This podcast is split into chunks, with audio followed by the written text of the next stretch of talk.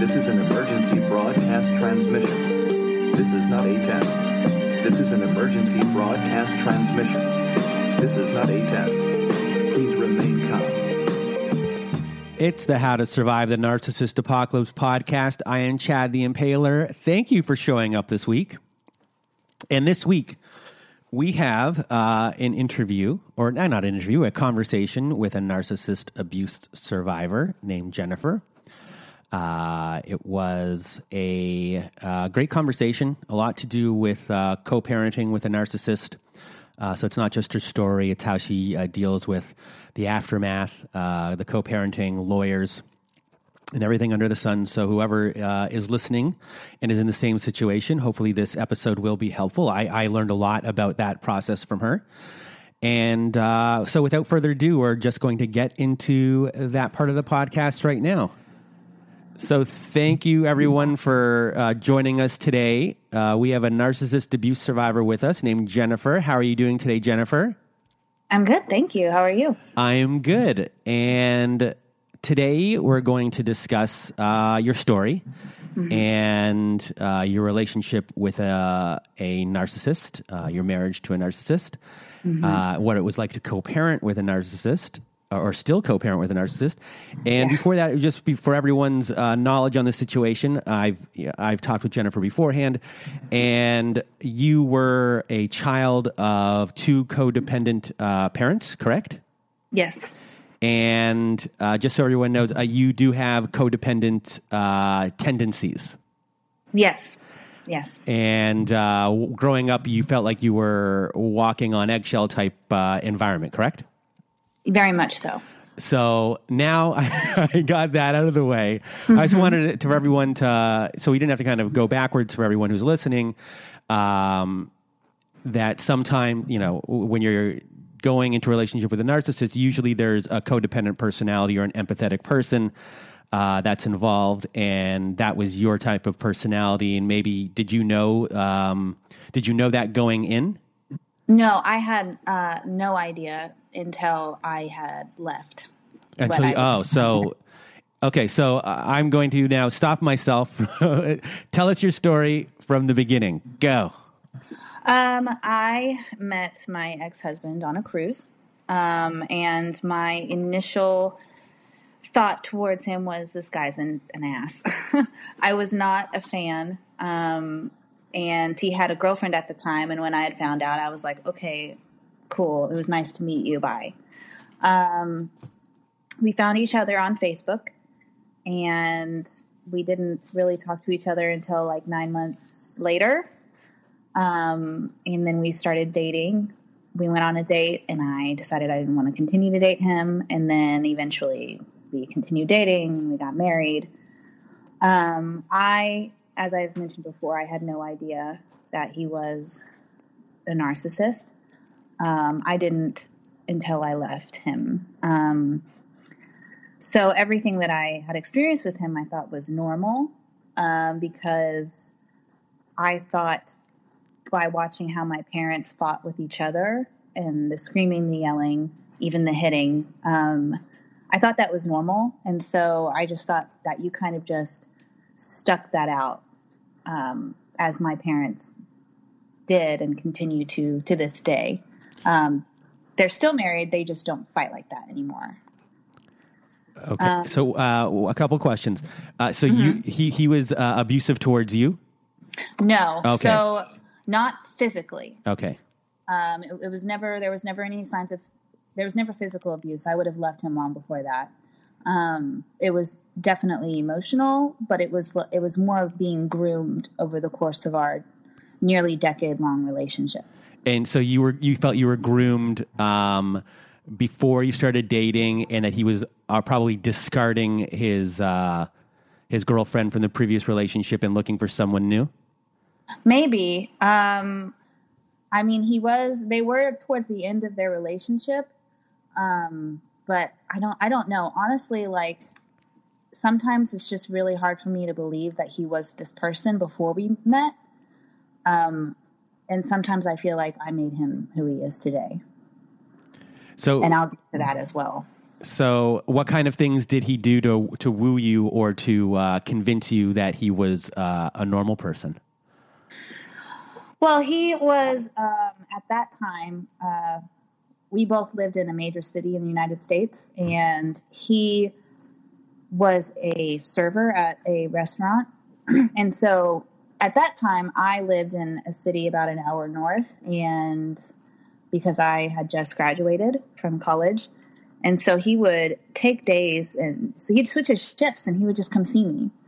Um, and he bought me a puppy within the first three months of our relationship. Oh, Um, he bought me a, a cute corgi for our, my birthday. Um, and he would just make things happen. You know, he would, he took me out to really nice, all the nicest restaurants in the city um, and would show me off and get all kinds of free drinks and free food because of who he knew in the industry. And that continued up until I gave birth to our son uh, seven years later. and um, so now you have this dog, and you he, you you're like this. It's a way, I guess, of love bombing. Did did he know that you like dogs? Yeah, he knew that I wanted one. He knew that I wanted a corgi, and so I found one online. Um, and I came back from a cruise with my parents, and he had he had her for me. Um, and throughout our entire relationship, he would always tell me when, not if, but when we divorced, that he would get her. And how how how long into your relationship did he start saying that? Um, after we got married, so within three years of being together. Oh, uh, and did you think that was a joke, or and or when did you start to realize that he was being serious? Um, I yeah, I thought it was a joke. I just thought it was how he talked because that's how his mom talks. Um, his mom is also uh, she's even more of a narcissist, I believe, than he is. Um, and so she kind of talked talked like that too. She always joked like every time he had broken up with a girl, she bought him a nice piece of clothing.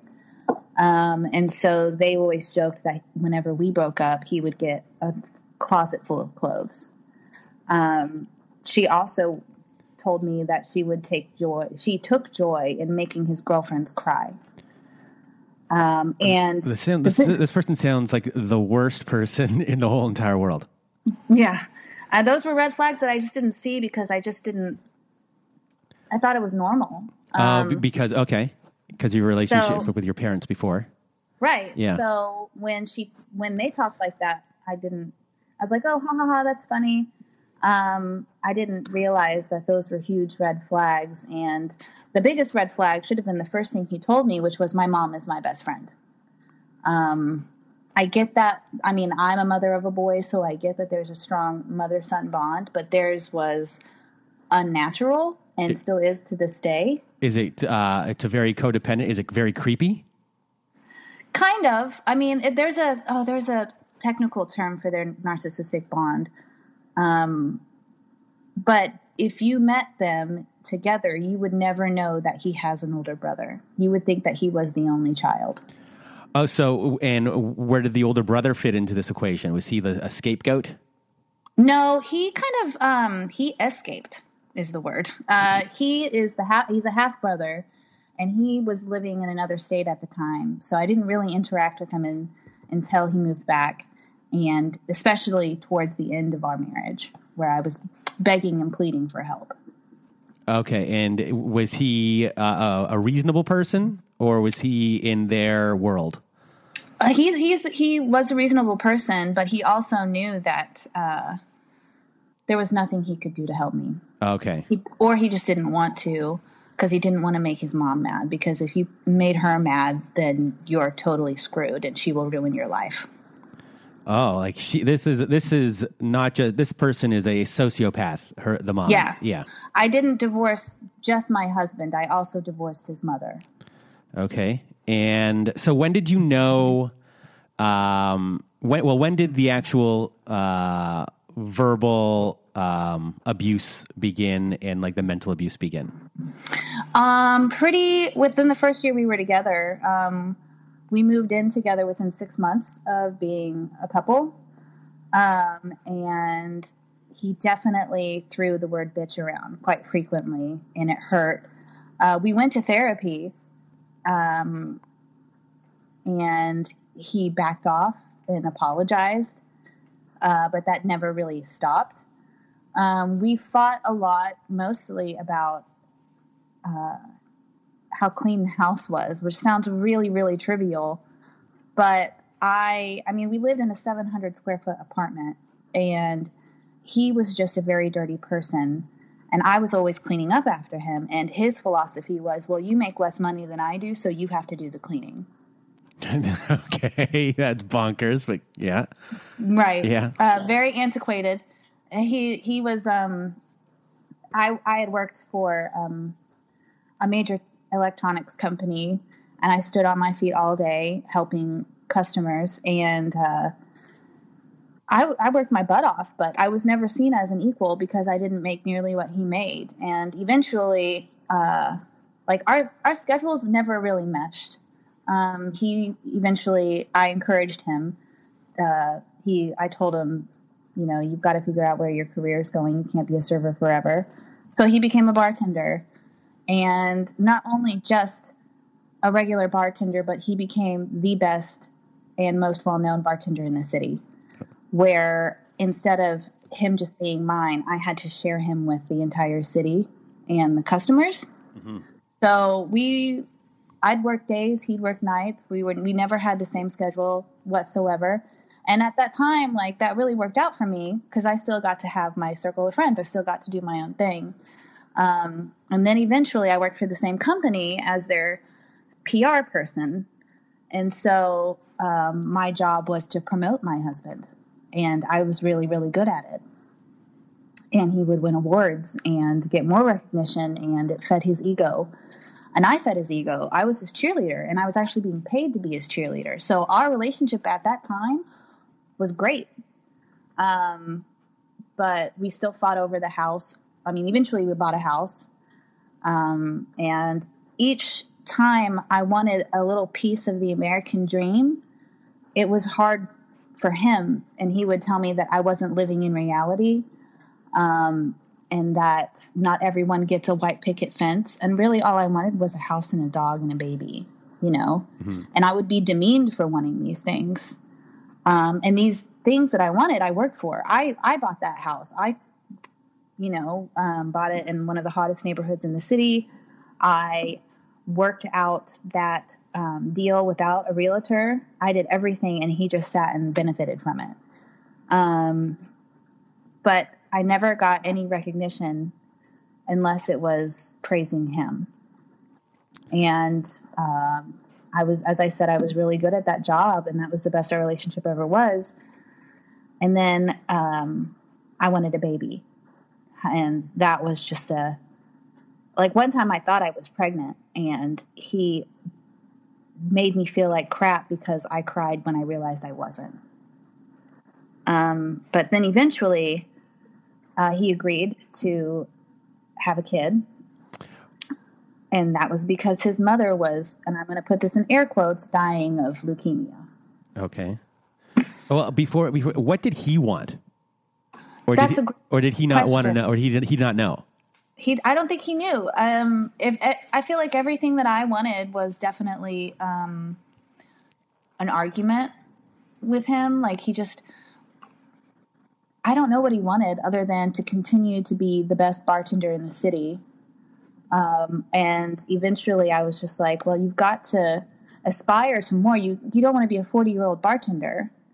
You don't want to like you you've got to think about your future. You don't have a 401k. You don't have insurance on your own. You're like, you're on me. You're on mine. Um, but he never really flat out said what he wanted to do until right before I gave birth. And then he decided that he wanted to be in charge of the beverage program at a hotel, which he eventually got. Okay. And then that's when things really went south. And uh, so explain how that happened. Oh, let's see. Our son was about six months old. and he got a job at a new hotel in downtown as the beverage director. Now, keep in mind the word director. When you think of that word, you think of somebody who hire, fire, train, um, creates the cocktails, does inventory, and just makes the place an, autonomous for when he's not there. That was not the case, apparently. Um, the moment he got that job was the moment he disappeared and I was raising our son by myself. And um, I was working a full time job, uh, taking care of the house, the dogs, the cats, the child. Uh, he was gone for 90 plus hours a week. Um, and it was now granted, like, I'll give it to him, they were opening up this hotel with these six restaurants and bars in it. So it's quite quite a lot. But you've also got to set boundaries. And at that time, I didn't realize what else was going on, which was he was having an affair. Mm-hmm. Um, so with a coworker who I had met briefly, and just in, in, with my intuition, I just knew. I just pushed it away. Um, but he just disappeared completely, and the more I tried to get him to talk about it, to come home, the further he pushed away. Um, and the more he made it out to be my fault. Um, his main complaint was we couldn't talk about work, which that was his identity. His job was his identity. Mm-hmm. There was nothing beyond that job that he was. Like he's as deep as a kiddie pool. So he just couldn't like he if he didn't have his job, he wasn't anything. And he was all about his appearance. Mm-hmm. Um, as well probably as his mom and maybe his mom also put pressure on him to show his appearances his whole entire life yes yeah. yes very much so when we had met he was really into wearing fedoras oh god yeah i know i know big red flag hold on hold on I that's know. that's fedorable oh yeah. well in the in the scene in the city that we lived in that's what bartenders wore okay and then it became the hipster mustache. Yeah, okay, it's okay. He's he's on he's on the trends. He's on the trends, and yeah. a lot of that was I encouraged him as well. I was like, "You look really good if you cut your hair like Justin Timberlake. You should do it." And so he did. And so then that became his thing. And now I think his thing is lapel pins. So was he easily impressionable uh, if you thought there was an idea for him to look cool and you reinforced that? He would do yeah. that? Yes, but if it came to making suggestions outside of that, um, he didn't listen to me. He only listened to other people. So, uh, suggestions in the sense of uh, how to uh, be a better per- be a better person. Yes. Uh, yeah. yeah. So, so he didn't want to hear how to be. As, oh, he only needed to know the surface level things of how to improve. Right. Okay. Right. But if it was anything else, uh, like I think I had told him years and years ago, because I also work in digital marketing, I was like, you really need to up your social media presence. It's really going to help you. And he didn't listen to me. And then somebody told him six months ago to do that, and now he's all over it. And when I addressed it, he was like, well, I didn't want to listen to you at the time. So it just, for him, it took somebody else saying something that I had already said for him to actually care. So he did. He, so is his emotional uh, IQ of that of a fifteen-year-old? Yeah, if it's not about him, he doesn't care. Okay.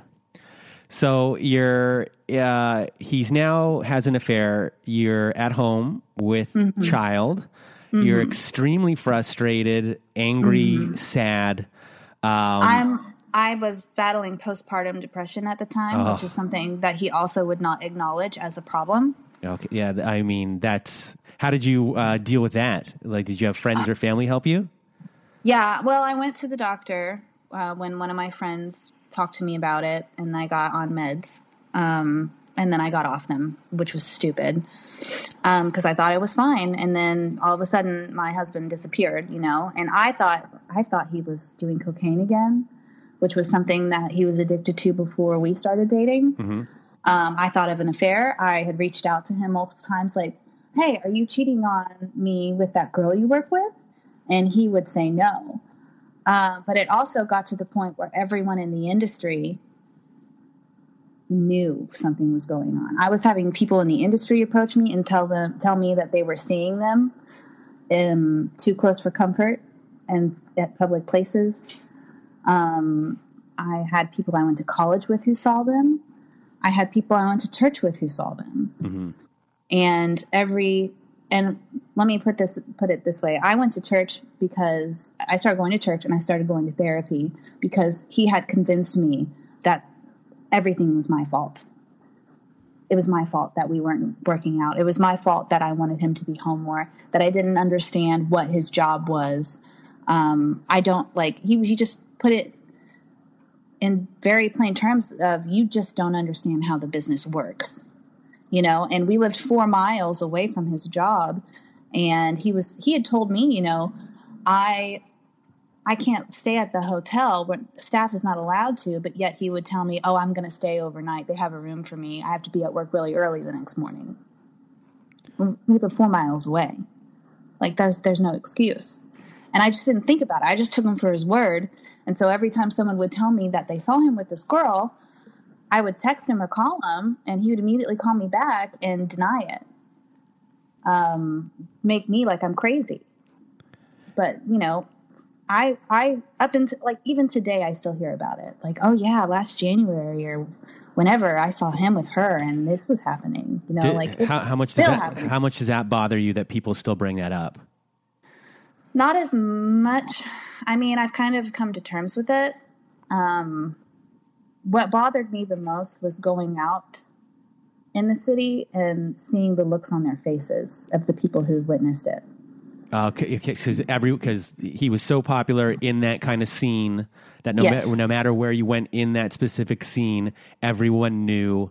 And for a while, you didn't know, but now that you do know, now you can Yeah. see their faces and you know exactly. They don't have to say a word.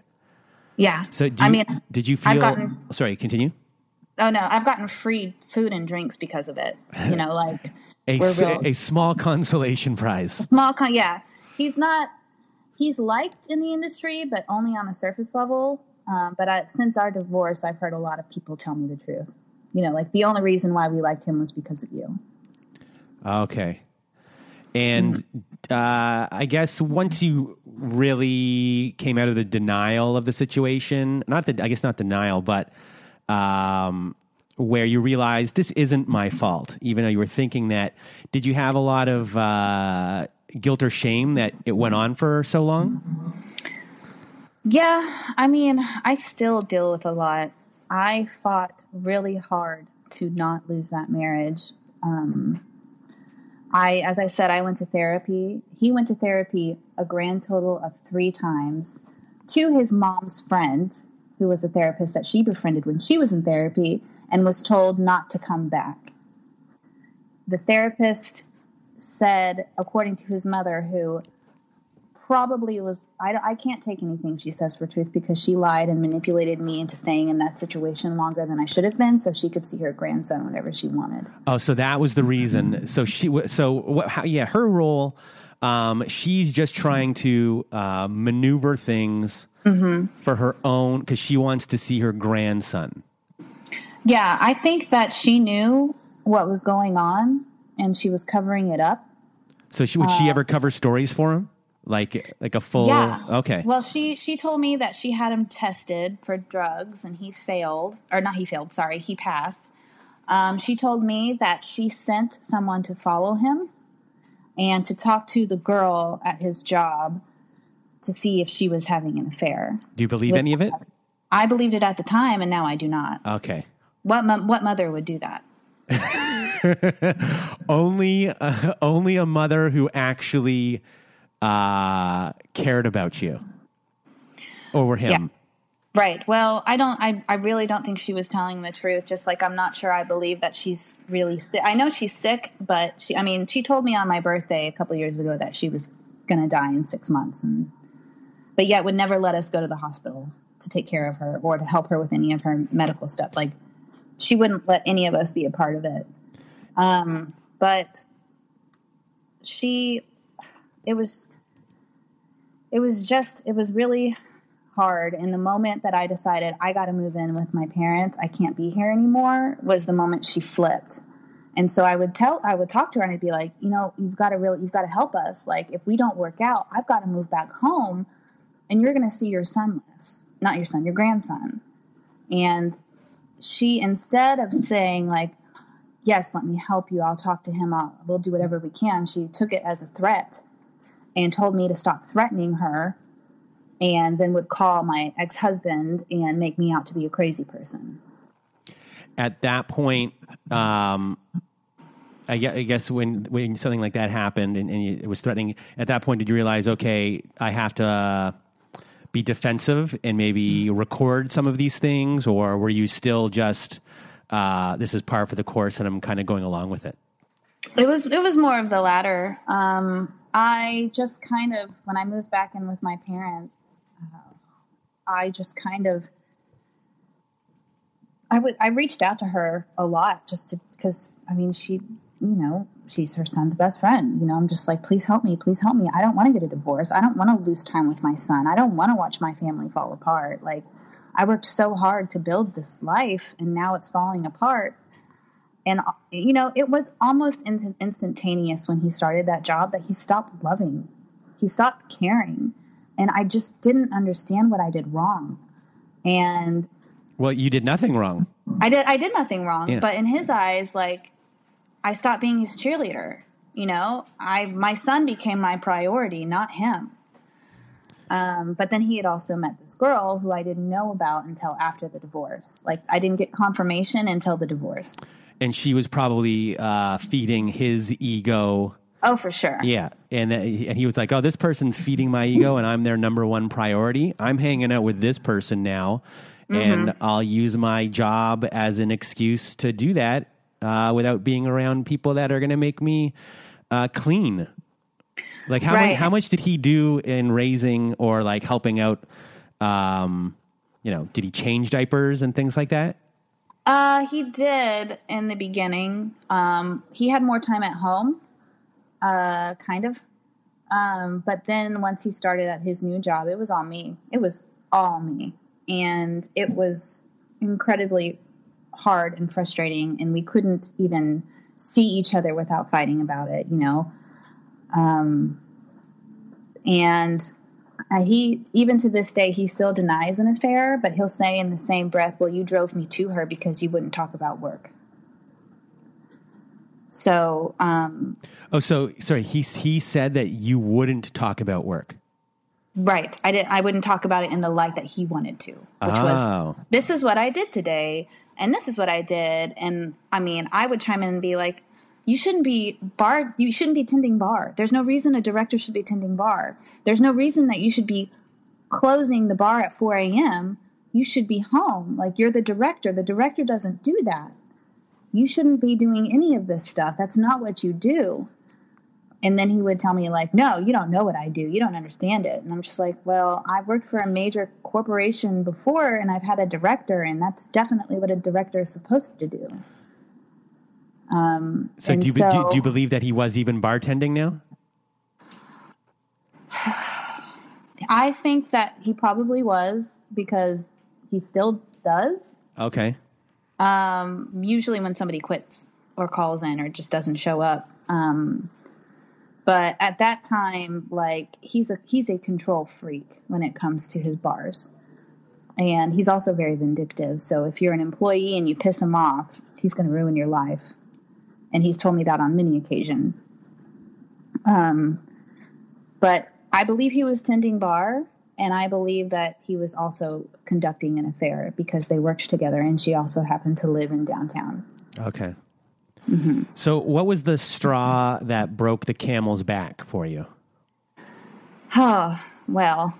Was there like an event? Yes. Okay. Yes. Go for um, it. Go for it. Yeah, it's it's a big one. Um, so for six months straight, I probably cried at work every day. I left work a lot. Um, to work from home because I was very emotional. And thankfully, at that time, I had a job that got it. Um, I definitely wasn't healthy mentally or physically. I was starving myself. Um, not purposefully, but just I didn't have an appetite. So I lost a lot of weight very quickly. Um, and I mean, I still had hadn't really done much for my postpartum. So uh, one day we were fighting on the phone, and I decided to work from home, and I decided to work from the house that we that we had shared as opposed to my parents because my son was over there. My son was in the city, and I lived in the suburbs. with My parents, which was twenty minutes, thirty minutes away, depending on traffic. So my son was still in daycare there because he had convinced me that he wanted to be close to him. So I was like, okay, well, I know he's not at the house, so I'm going to go work from the house and then pick up our son and then go home. I get to the house and it is a wreck. And keep in mind, my son had stayed there the night before. Um, it looked as if somebody with a meth addiction had lived there. It was just disgusting. And we had two dogs and a cat. So there was dog poop everywhere. Um, it was just a, a mess, dishes in the, the sink. It smelled. Um, I was like, okay, well, I got to go to the bathroom. I'm not going to use the one in our bedroom, so I'm going to go to the extra one. And I went into the bed or bathroom and opened the toilet lid, and the toilet is completely full of shit, and not, and it's molded. What is it? What? Okay, I'm not going to even ask. Just continue. It This was it was dog it was dog poo. Ah, anyway, so I took a video of the entire thing. I still have it to this day. Um, I took a video and I just, in that moment, I realized that nothing was going to change. You know, I was still going to be the one responsible for this house, responsible for this life, for my son, for my dogs, for my cat. Everything would still be on my shoulders. And that's not how it should go he wasn't ever he was always he was he would tell me like you need to give this job a year and then maybe it'll get better. And i'm like no like i need you to be present now and it shouldn't take a year and we we both know what's going to happen in a year is you're still going to be going in at all hours of the night if somebody quits if there's a fight if there's i mean this hotel is like a horrible las vegas hotel. Like it's just full of really seedy people who want to see and be seen, and which is a place that he happens to thrive in. Um, one time I went there and people were cheering his name, you know, um, just because, you got a lot of probably like uh, a lot of probably alcoholics, uh, Yes. drug addicts, yes, and th- all they want is that party to continue, and you to be Right. down, and you to be down there with them, and they were, and he was probably, you know, even though he might have been clean, cleaner than them, uh, he was their hero, I guess, in a way. right. I mean, you're always friends with the person that gives you free drinks. Yes, yes. And I told them that frequently. I was like, they're not your friends. They're not, they're just hangers on. They're not there for you when it really matters. They just follow you from bar to bar because they want booze.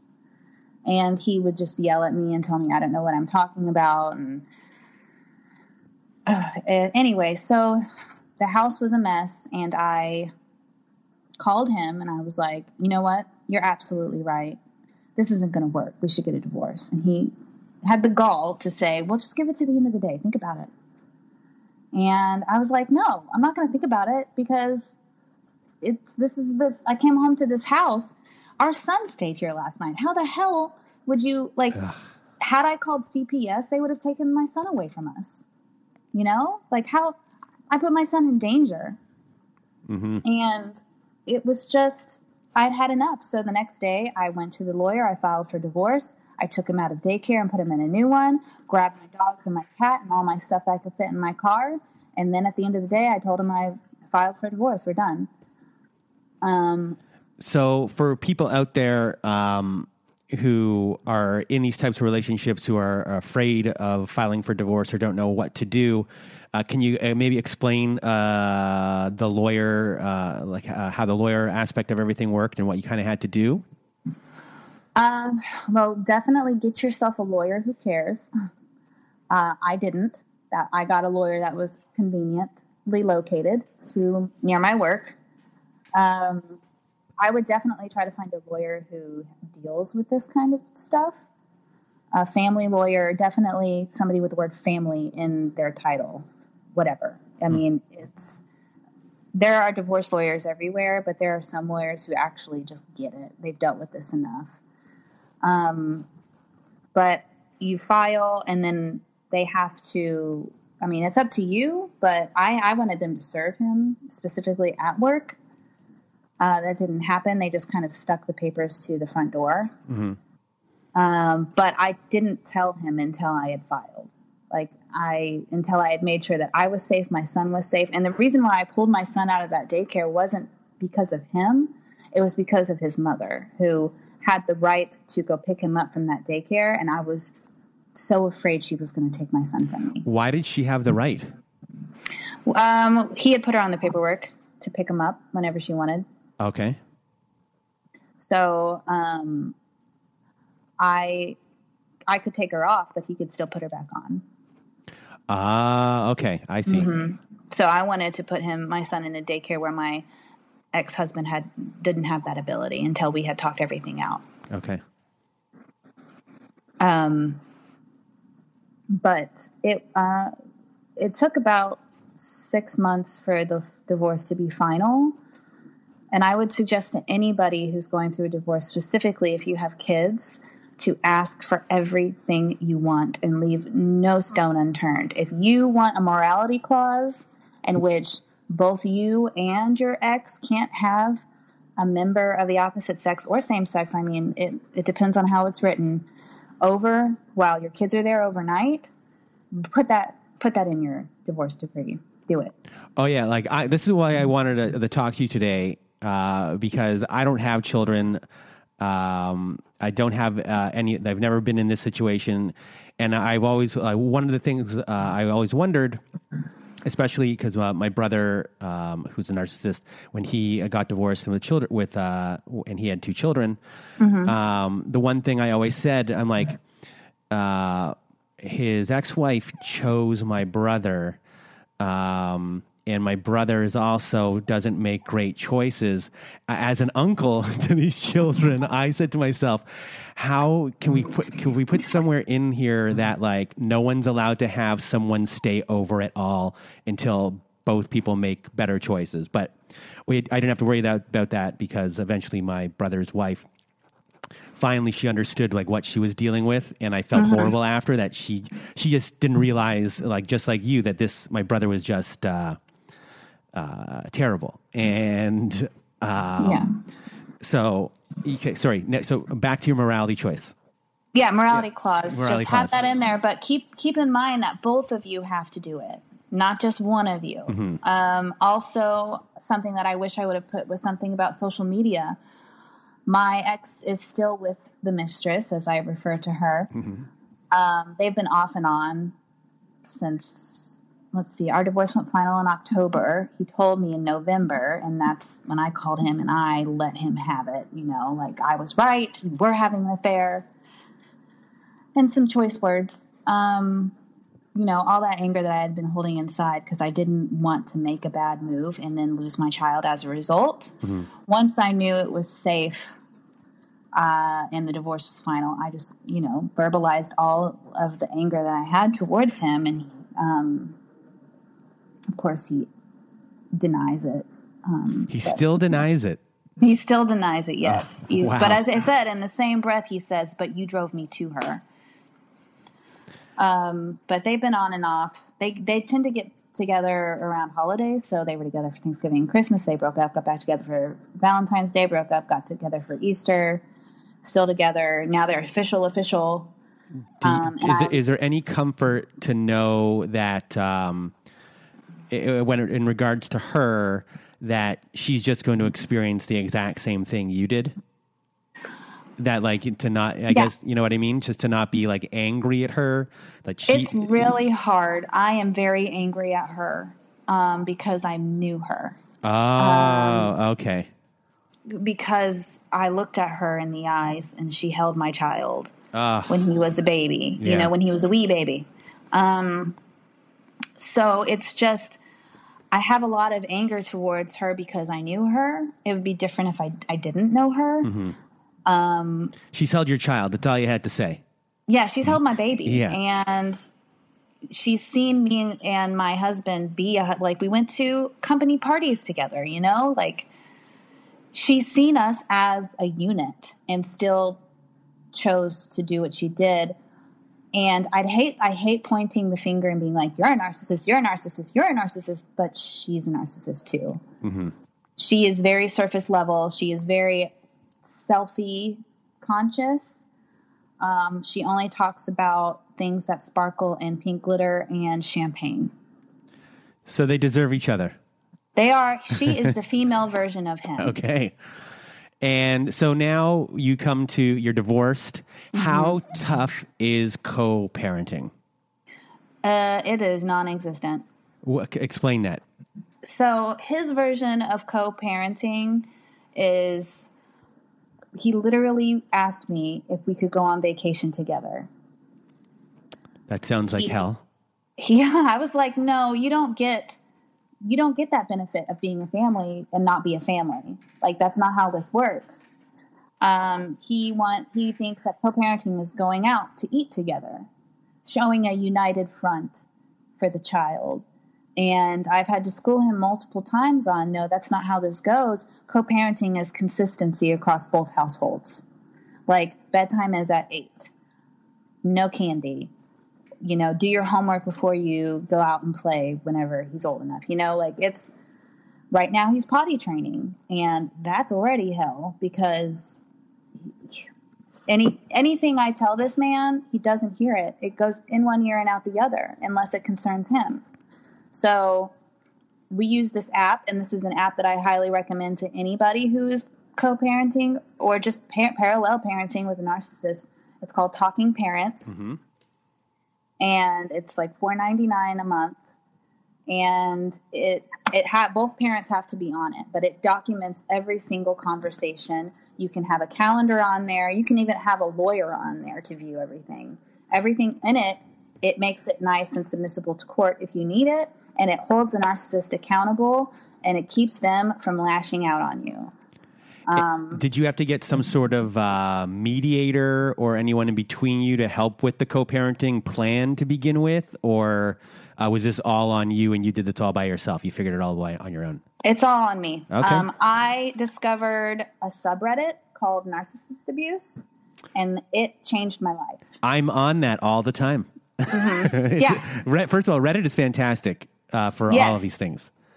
Reddit has helped. It showed me that app. It's shown me what I didn't know what gray rocking was. I didn't. I mean, obviously, I can't go no contact with this man.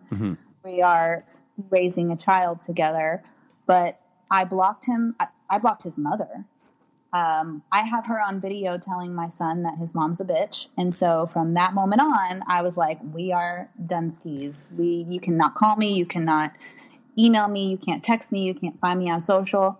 So she sent a letter to my work.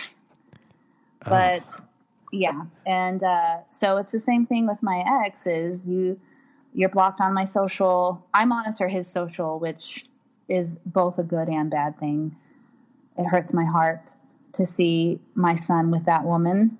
And I've asked my ex multiple times, like, please don't let her post about our son. And he refuses to uh, think it's a bad thing, especially when their accounts are public. You can literally go to a website and download videos of my son because their accounts are public. And they just put them on everything. Yeah. Yeah. Is, is there anything you can, you're like legally you're allowed to do or no? No, I didn't put it in the decree and, and I don't have the money to go change Oh. it. Uh, and so the grandmother though is still part of his life as well, of your Yes. son's life. Yes. Um, I don't know into as in what capacity. I'm sure he sees her frequently enough. Um, but you know, there's things that I have to just let go of, and it's really hard. And she is one of them. But right now, I'm going through letting go of the fact that this woman who I don't want to say broke up a marriage because it takes two people, but this woman who came in and took my life. She sleeps in my bed. She sleeps in my house. That was all my stuff. And now she has my ex husband and she has my baby on the days that my ex has the has our son. And so seeing images of my son with her on social media really hurts. Um, and just last week, we had my ex and I had an argument via the Talking Parents app, where in which I did not win.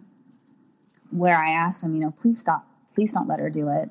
And so then the moment they had him again, they both posted the same photo of all of them together. So they you think they did that on purpose?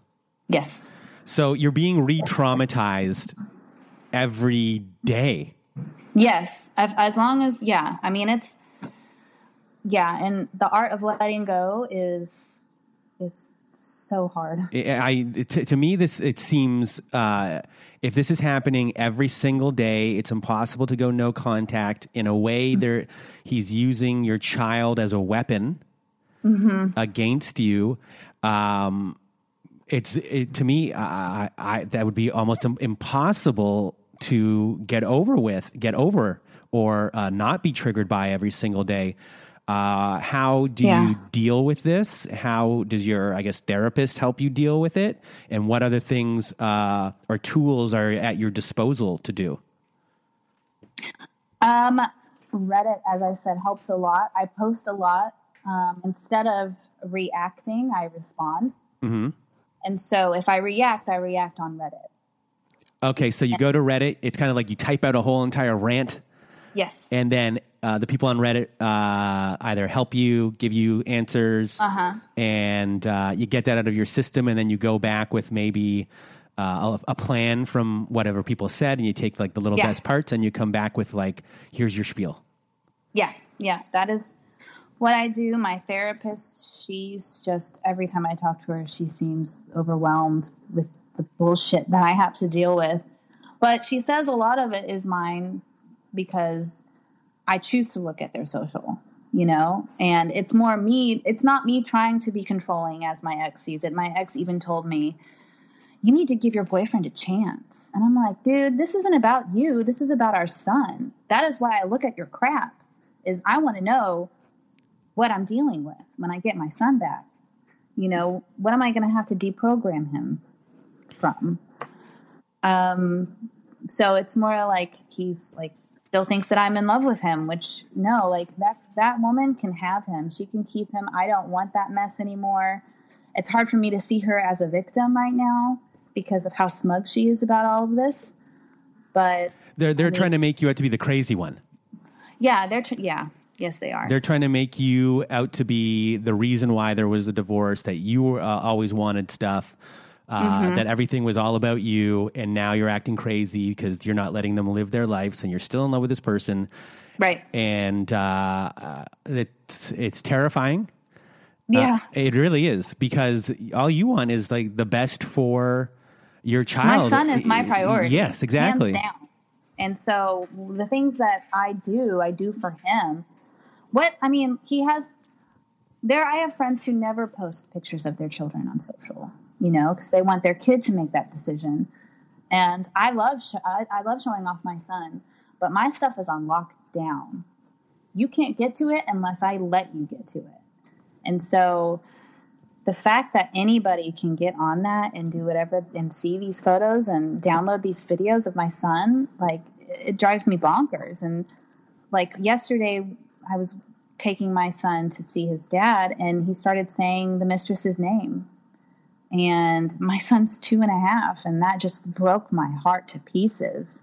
And I can't do anything. Like, I'm not going to react. I'm not going to feed into that. I don't want my son to continue to say her name, but I also don't want to be a bad parent and tell him no. You know, he's two and a half. All he knows is love.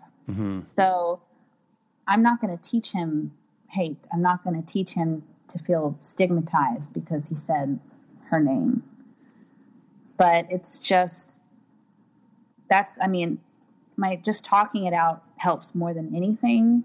And so between my therapist and reddit and my friends it's really helpful. I have a boyfriend now who is the most mentally and emotionally healthy man i've ever been with. Mm-hmm. and so he helps me out. He understands that this kind of healing takes time.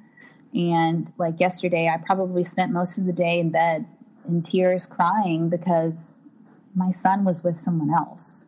You know, he wasn't with his mommy. Mm-hmm. And uh, it's just, and that happens to me every couple of months where my heart just can't take it anymore, and I just need, I need a break. I just need to to cry a good cry. Um, I feel very helpless. I I have no control, and it's not that I'm a control freak, but not being able to have control over this child that is mine, it's really really hard. Well, It's just the, so the, just you're a mom, though. You know, you want Yeah. this, the safety of your child is your number one priority. Mm-hmm. And when uh, he's now in the hands of someone who, without anyone else being there, seems like he can't even take care of himself, Right. um, is a scary thing. That that person, um, without another human being there, would probably uh, live in dirt and uh, maybe not even remember to eat. You know, things like that. Did, did, did I mean when you got your dog originally? Was he helpful with the dog? No. Yeah, yeah, um, exactly. Because that dog, in a way, to him was probably it's not human, uh, so I don't have to care for it as much and things like that. No, Someone yeah. else will do it. he still he has her. I have our male corgi, um, and she's neglected. She's fat now. She, my mom refuses to pet her because she needs a bath so bad. She's alone all day. I mean, it got to the point where her nails were so long, and I was like, "You need to cut her nails." And he lied. He flat out, bold faced lied to me and was like, "Oh, I'm taking her to the to the salon tomorrow." And then I come back the next week and there's no difference. And then I call him out on it and he tells me I'm he literally says, You're crazy. So it's like and then tells me I'm controlling and I'm just like, I'm just trying to like like she needs her nails cut. That hurts her, you know? It's just making any suggestion puts me as being a control a controlling bitch ex wife. Is there part of you that hopes that he screws up in some sort of way that gives you leverage to get a full custody? Yeah. Yeah. Yep. There it's well, it's more like instead of him screwing up, because I don't want that to ever, Ever happen? Yes. Yeah. Um, he's talked about moving out of state, which would null our custody, and we'd have to go back for you know to renegotiate it. Um, but I I'm the primary, and but he's he still has partial, and that would make me the absolute primary if he moved out of state. And he's next month he's going to go visit a city that his bosses have been trying to open up a restaurant in, and so I'm really hoping like that happens. And for anyone who's listening, if you need someone to uh, manage your bar in whatever city that's not in Jennifer's city, hire her husband. Yeah, please take him. He- he- he's a great worker. He's a great worker and Yeah, he brings in a great crowd. Yeah, yeah, real winners. Um, but I'm, you know, I pray, I pray that if he does discard our son, because I don't believe he sees our son as an individual, I believe he sees our son as an extension of himself. Yeah, just like the mother. Yeah. Ju- well, just I like mean- how his mother probably his mother probably looks at Oh, his extension. mother. yeah, his mother looks like, at not extension. Like mother, but yes, his mother. yeah. Um, I I hope that it happens when my son can't remember, so that way I don't have to. Ex- yeah, yeah. So be- before the age of five. Right. Yeah. Um, because it's inevitable. My son will not serve him a purpose at some point, uh, just like I didn't serve him a purpose. Um, and or he moves away. Like I really, I more than anything, I would love for him to leave the state. I don't want anything to do with him anymore, and just having to share my son with him is just ripping open that wound on a weekly basis. So you like if he leaves state, your life can you can get a s- you can uh, get a closure in a way, Yeah, or at least, at least start new. Yeah, and I wouldn't have to deal with him as often. I mean, sure, like holidays and summers, we'll have to figure something out. I'm not, I'm not a the giant bitch he makes me out to be. Like, I the reason why I took him to court initially was to give him days with our son to hope that he would want to be involved, and now I I, I regret it now. Um, Yeah, my my, I- it- my sister and I have different uh, mothers, and her Mm-hmm. mother left her and my dad when she was like one year old. She moved across the country, and Oh. even though my sister uh, had a horrible. Um, uh, didn't feel great about it for a lot of her uh, teenage years. That like her mom abandoned her. In the long run, mentally, because her mother is a terrible person. Um, In the long run, if she when look, she now looks back and, and says to herself, "Thank goodness." Yeah, yeah, and that's what I want for my son. I think it's probably more detrimental that his dad is around, and I'll be doing a lot of cleaning up. You know, I'm always going to be cleaning up this man's mess in some way or another. Um, but I mean, I want what's best for my son, and I want him to have a relationship with his dad, and then at, on the other end, I don't. Um, I don't know why I keep thinking that he's going to be better when he continuously demonstrates to me that I never mattered. So why would my son? Yeah, he's how old now? Um, t- he's two and a half, Oh no, no, your uh, ex husband. 33. He's 33. So, uh, I, until, let's say even in, in the next, let's say when he's 40, he finally realizes I need to kind of change, even if that ever does happen. That's 40 years of reprogramming to do. Right. That's going to take at least 20 years to try and uh, make a dent in, in reprogramming yourself. At the, and, I mean, you're 60 at that point. Yeah, he's he's never going to change, and I I I hope at some point that his girlfriend sees the red flags that I still see. Like the house is a mess still. The house smells weird.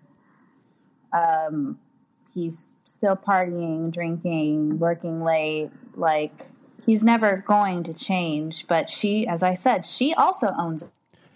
And this is the part of the podcast where our phone dropped. So I apologize. Our phone dropped right at this moment and we had to reconnect. So now I'm doing this little interlude or segue into the phone call being picked back up again. I apologize. It happens sometimes when we're doing a podcast uh, over the phone.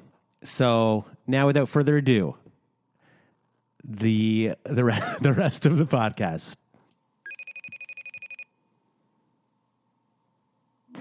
Can you hear me? Can you hear me? I can hear Yes. you. Okay. Cool. Great. Weird. where were we? Um, I forgot where we were. Um, I think it was just I don't know, but uh, I mean, do you do you talk about how a lot of victims also feel like they're a narcissist as well? Uh, Because I go I go through that. um, it's.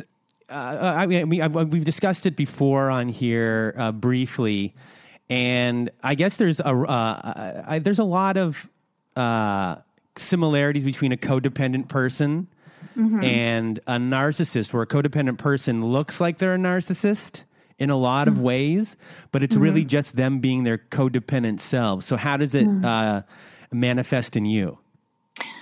Well, I just I, w- I looked at the things that create a narcissist or the things that the symptoms of narcissism, and I'm just like, I don't know. I just thought um, maybe I fit into some of those categories, and I talked to my therapist about it, and I was like, Am I am I a narcissist as well? And she was like, You wouldn't be here talking and asking if you are if you were one. Um, but she said that a lot of people, I mean, it's natural to have some of those tendencies. But she said in a lot of relationships, the codependent narcissist relationships that me and my ex had, you tend to kind of use their tactics as a way to survive. Okay, that makes sense. So you mim- you mirror their behavior so you can survive. Yeah, yeah, mirroring. Yeah, I- Yeah. I, when I when you know at therapy uh, a while ago when I was uh, when I first kind of started bringing this stuff up when we recognized that members of my family uh, were narcissists, I was like. I'm the I might why well, I'm always talking about myself. I'm here. Right. I'm talking about myself. Whenever I go out and I'm complaining about what's going on, I'm only talking about myself. They're like, "Do you ask about others?" I'm like, "Yes," but sometimes I only do that because I know it would be rude if I right did, but if I didn't. that that but that's the difference that's the that's all the difference it is is you are aware like my ex will never truly ask me how i am and really care he won't yes. and like for example um Memorial Day weekend is coming up, and I'm going out of town. Me and my boyfriend and my son are going out of town. And my narcissist ex is going out of town as well. And he was like, Don't forget that this is happening. You know, on Sunday, he tells me this. And I'm like, Do you not listen to a word I say? Like, I. I know. I that's I told you like I'm going to have our son. We're going to be in a different city. I wanted you to be aware. Like he just he's only concerned about him. I've had to repeat myself multiple times and send multiple reminders. This is happening with our son on this day. This is what we're doing on this day. We're going out of town on these days. You know, it's there's just no none of it reflected back. There's no asking it I mean, he doesn't even care like what our son did while I had him. You know? Oh, he doesn't. Even, he, he, doesn't ask like, uh, "What did you guys do? Did he? Yeah, what did, did you eat? Did, How many? Like, this is literally a question parents will ask. Did he play with the other kids and things like that? Did he poop today? I mean, that sounds really lame, but you got to know. Yeah. Like, how many times did he did he potty? Did he have an accident? He doesn't ask about those things at all. Where I'm just like, tell me everything my child did. Did he poop? Did he pee? Did he eat something weird? Does he like this? Does he like that? you know, and it's also I just don't want to do the same thing several days in a row with him. Like if my ex takes him to a park or whatever, like I don't, you know, I want to mix it up. Mm-hmm. Um, but there's never there's never any kind of that. I mean, if you're going to co-parent with a narcissist, just realize that it's parallel parenting all the way. There's no co-parenting; it's impossible. So before we um, finish up here, what is the for everyone who's listening, who's in your situation? What are the biggest uh, takeaways and things that that you think you can uh, teach everyone, or what you've what you've gone through? What's the biggest uh, uh tip for everyone? Hmm, definitely listen to your gut. I de- I ignored it uh, from the get go, and I don't regret the fact that it led to my son, but it definitely still hurts. Um, if you're going to get a lawyer and you're going to get a divorce decree, make sure you put every single little thing you want in it. You know, it's don't, if you think, oh, that's so stupid, why should I have to worry about pictures on social media? You're going to want to worry about it. You're going to want to address it, address any and every little teeny tiny detail, because if you leave it vague, the narcissist will take advantage of it. Mm-hmm. Um, you've got to spell it out word for word. Definitely, definitely get a therapist, a good one. Um, utilize Reddit. I mean, as I said, Reddit saved me. I wouldn't have gone this far in my healing journey, which I feel like is such a small amount, but to others it seems like a lot. Had Reddit not existed. I had it's nice to have that sounding board. There's also like a subreddit now for divorce with narcissists, which gives a lot of information on what to do legally. Um, but just you know, keep an eye out and take care of yourself, and just know that you're not the crazy one. you're not. And uh, would you ever consider going to something like Codependence Anonymous or any uh, like support group like in your town like that? Oh yeah, sure. If it existed where I live, absolutely. I I've tried to find things and it's just not here mm-hmm. yet. Or if it is, I just I'm, maybe I'm not looking in the right spot. But anything and everything that will help me heal from this to be a better person for my husband, not my husband, sorry, my boyfriend. Woo, getting a little ahead of myself. for my boyfriend, for my son, for my family. They, I mean, these people saw me at my worst and they're still here and they love me. And I want to give them the best me. And I want to give me the best me. Like, it's okay. Selfish is not a bad word. And it's, you, you need to take care of yourself. And I think a lot of victims don't because they're too busy taking care of everybody else. And that's also a part in why they are a victim is they just care more about others. And you really need to care about yourself. And actually, one last thing I wanted to discuss with you before we sign off was mm-hmm. I, I, I, go into a lot of uh, support forums uh, that aren't just Reddit. And uh, a lot of the time I read about women who, specifically women, I sorry everyone, because a lot of this, like, most of this stuff does happen to women compared to men, even though it, it does happen to men. Um, But uh, I read a lot where women, uh, after their relationship is over with someone and they do have a child, they immediately rush back into a relationship. And I sometimes I hold my hands up. I'm reading these things and I have my hands up in my head, going like, "It's been a month." Um, you know, child first and everything. How long did it take for you to kind of be okay with going back into a relationship, and what made you feel like it was okay? Well, I, gosh, I think it was, we had been separated for four or five months before I filed. Okay. Uh, and so when I filed is when I was like, all right, well, I'm just going to get on dating apps and just see what's out there. And plus, there was, excuse me, I'm going to cough for a second.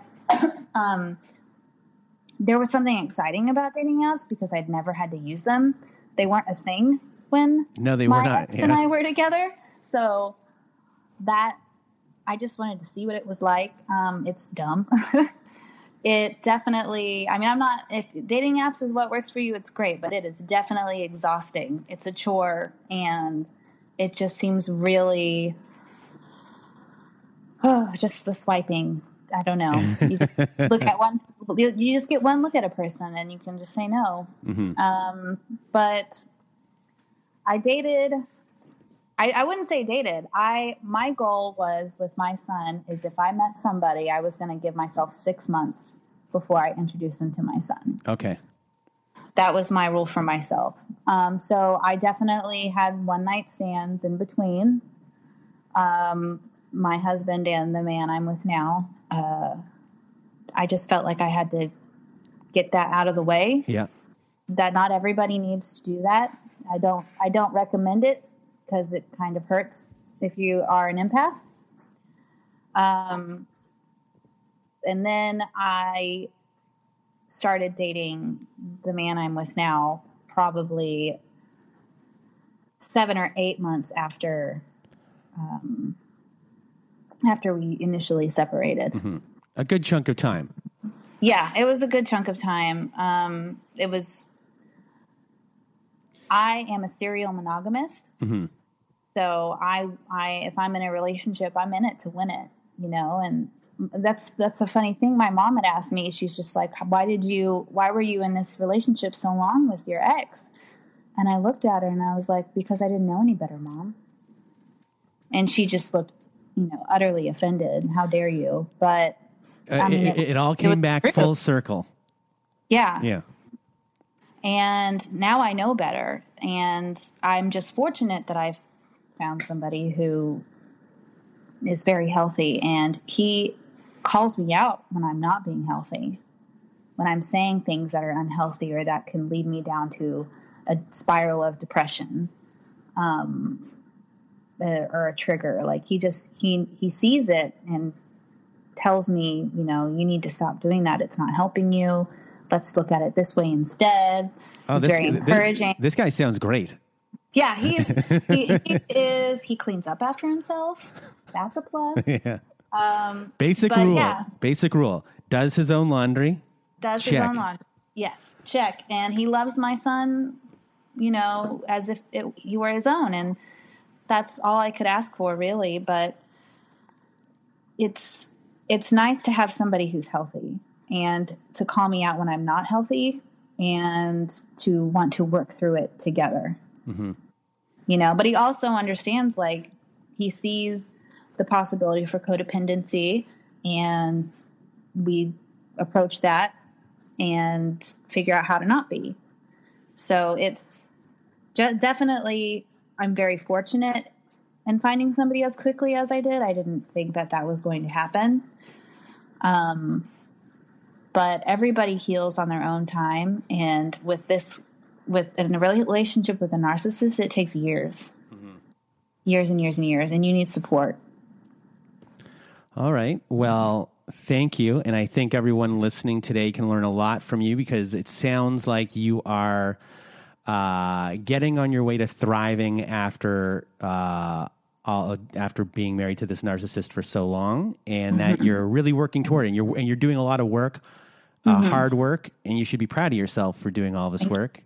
Thanks. Um, and I just want to thank you for being on the show, uh, Jennifer, and sharing your, your story with us. Yeah, thank you. I hope that it helps somebody. You know, you guys aren't alone. Just take care of yourself. Well, thank you. And uh, I hope you have a great day. And for everyone listening, uh, thanks for listening to the How to Survive the Narcissist Apocalypse podcast. I am Chad the Impaler. Thanks for listening. And that was our conversation with Jennifer. I thought it was a great conversation. I learned a lot about co parenting and um, the ins and outs of what you have to do with a lawyer uh, in the whole entire process. So I just want to thank Jennifer for being on our show. And uh, for all those uh, narcissist abuse survivors out there, if you also want to be on our show, kind of get a hold of me. Did I say kind of get a hold of me? Get a hold of me. Uh, you can get a hold of me through narcissistapocalypse.com. My email is on there. That's easy to remember. And as well, um, our book is going to be out soon How to Survive the Narcissist Apocalypse. We're, our Kickstarter will be out soon. We're still trying to grow our email list.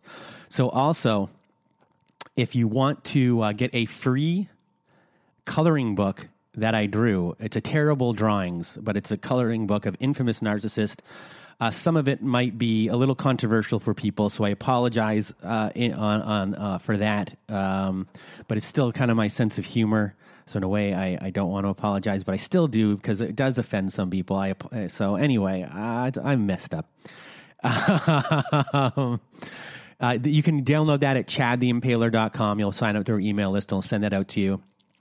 Also, uh, thank you for the people that have given us five star ratings and nice reviews on iTunes, but we still need more. We're actually going up the charts already. Uh, people are enjoying our podcast and things that we're uh, learning while we're going along. I'm learning. Uh, I'm have some cathartic experiences talking about my own experiences here. Uh, did that even make sense? What I just said? I'm kind of rambling, but still, uh, give us some five star ratings on Spotify, nice reviews on iTunes, Stitcher and uh, Google Play, Google Podcasts. And that's uh, our show for this week. So, uh, not this week, because we're going to try and do two shows a week. That's our goal. Uh, anyway, thank you for listening to the How to Survive the Narcissist Apocalypse podcast. I'm Chad the Impaler. Have a good day. This is an emergency broadcast transmission. This is not a test. This is an emergency broadcast transmission. This is not a test. Please remain calm.